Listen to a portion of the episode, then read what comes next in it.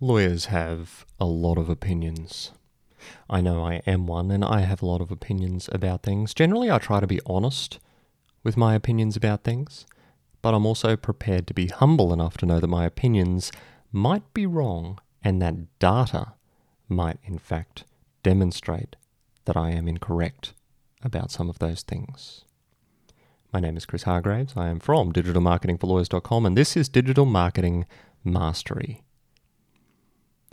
a lot of the time, when it comes to breaking into uncharted territory, lawyers have opinions about why something won't work. Absolute classic example when it comes to social media. We know that as it stands right now, there are more than a billion people who use a number of social media platforms.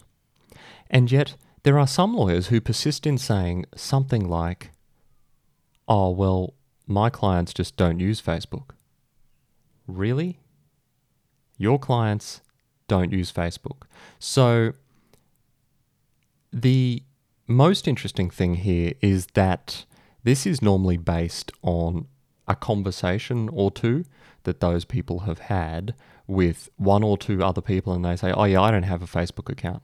Well, that's fine, but in truth, you are not the entirety of our client demographic. And if you are, then we've kind of run out of opportunities to explore, so our marketing efforts might as well be spent on long lunches.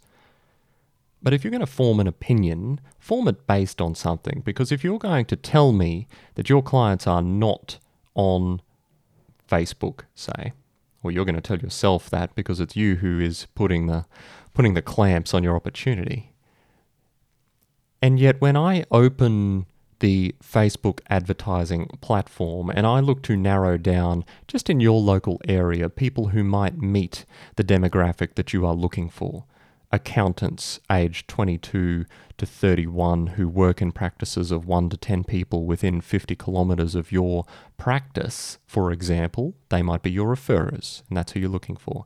And I find that in fact there's 32,000 people on Facebook who meet that description, which is the best you could give me, then who's right about this? When you say your clients aren't on Facebook, what you mean is I actually have no clue who's on Facebook because you've never looked into it. So we need to be careful, is the point of this. That's just an illustration. The point of this is not to talk about Facebook advertising. The to- point of this is to talk about knowing what your opinions are based on and whether that is a sound basis upon which to form an opinion. At the very least, be humble enough to know that you might not know that your opinion is a sound one. Sure, we need to make decisions, and sometimes we need to make decisions based on the information we have available to us. But if you give no exploration to the opportunity of you being wrong, then you're going to stay largely as you always have been. This is where you need to get over yourself a little bit. We all need to get over ourselves a little bit some days.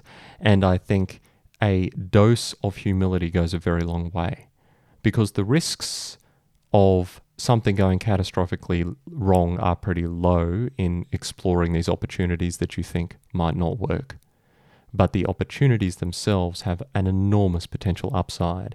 If you work in an area where a single referral could be $150,000 in fees, and you're not prepared to spend $200 on a Facebook ad that's well crafted and targeted to your people in some way, then I think, frankly, you're not going to see very much success in your digital marketing efforts.